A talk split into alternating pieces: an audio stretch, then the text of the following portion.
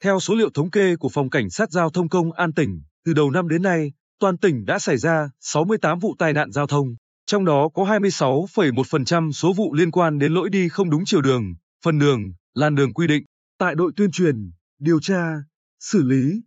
Phòng Cảnh sát Giao thông Công an tỉnh, thông qua hệ thống camera đặt tại những nút giao thông trọng yếu trên tuyến, những hình ảnh phương tiện đi vào đường có biển cấm đi ngược chiều khá nhiều. Chỉ trong vòng 30 phút quan sát tại đây, đã có gần chục trường hợp người điều khiển ô tô đi ngược chiều. Đi thực tế tại các tuyến quốc lộ, tỉnh lộ nội thị, chúng tôi cũng không khó để bắt gặp hình ảnh người tham gia giao thông lái xe đi ngược chiều. Danh đường, lấn đường, thậm chí nhiều tuyến đường đã có giải phân cách cứng để phân làn, nhưng một số người vẫn chạy ngược chiều, bất chấp nguy cơ xảy ra tai nạn giao thông.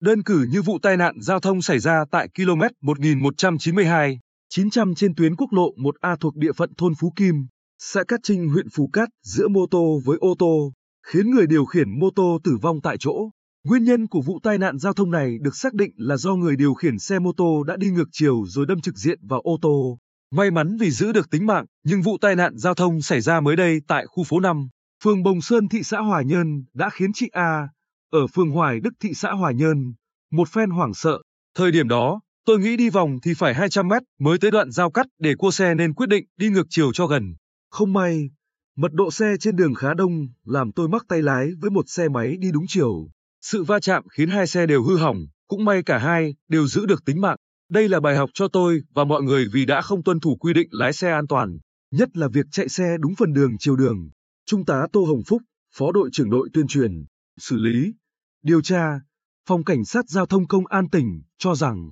tình trạng đi ngược chiều còn tồn tại do ý thức người tham gia giao thông chưa cao. Họ chọn đi ngược chiều chỉ vì ngại di chuyển đường vòng hoặc đi đoạn đường xa hơn. Từ việc này đã gây ra các hệ lụy về giao thông như kẹt xe, tai nạn giao thông. Trước thực tế này, phòng đã tăng cường hoạt động tuần tra, kiểm soát, xử lý nghiêm các hành vi vi phạm, đồng thời kết hợp tuyên truyền luật giao thông đường bộ, nhấn mạnh các điều khoản quy định về xử phạt đối với những lỗi lấn đường, đi sai làn đường để người dân tự giác chấp hành. Theo phân tích của ngành chức năng, gần 70% số vụ tai nạn giao thông đường bộ do người điều khiển mô tô, xe máy gây ra, chủ yếu là vi phạm tốc độ, lưu thông ngược chiều, đi sai làn đường, phần đường. Tại Nghị định 100 ngày 30 tháng 12 năm 2019 của Chính phủ quy định về xử phạt vi phạm hành chính trên lĩnh vực giao thông đường bộ đường sắt đã quy định khá rõ mức phạt. Cụ thể, phạt tiền từ 3 đến 5 triệu đồng đối với người điều khiển xe, không đi bên phải theo chiều đi của mình, đi không đúng phần đường hoặc làn đường quy định,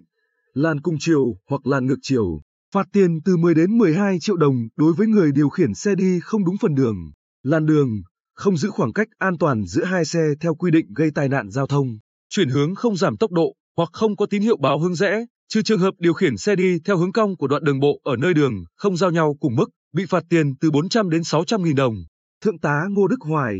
Phó trưởng phòng Cảnh sát Giao thông Công an tỉnh, cho hay, thời gian qua Công an tỉnh đã chỉ đạo lực lượng chức năng tuần tra, kiểm soát và xử lý nghiêm các trường hợp vi phạm, đặc biệt trên các tuyến đường có tình hình giao thông phức tạp, có nguy cơ cao xảy ra tai nạn giao thông. Cụ thể từ đầu năm đến nay, lực lượng cảnh sát giao thông đã xử phạt khoảng 500 trường hợp phương tiện đi không đúng phần đường, làn đường quy định với hơn 1,2 tỷ đồng. Lực lượng cảnh sát giao thông sẽ tiếp tục tăng cường tuyên truyền luật giao thông đường bộ, đặc biệt là những quy định về xử phạt các hành vi đi ngược chiều, lấn đường, đi sai làn đường gây mất an toàn. Tuy nhiên, vấn đề chính vẫn là người tham gia giao thông phải tuân thủ quy định của luật giao thông đường bộ để giảm nguy cơ tai nạn cho mình và những người đi đường, Thượng tá Hoài lưu ý.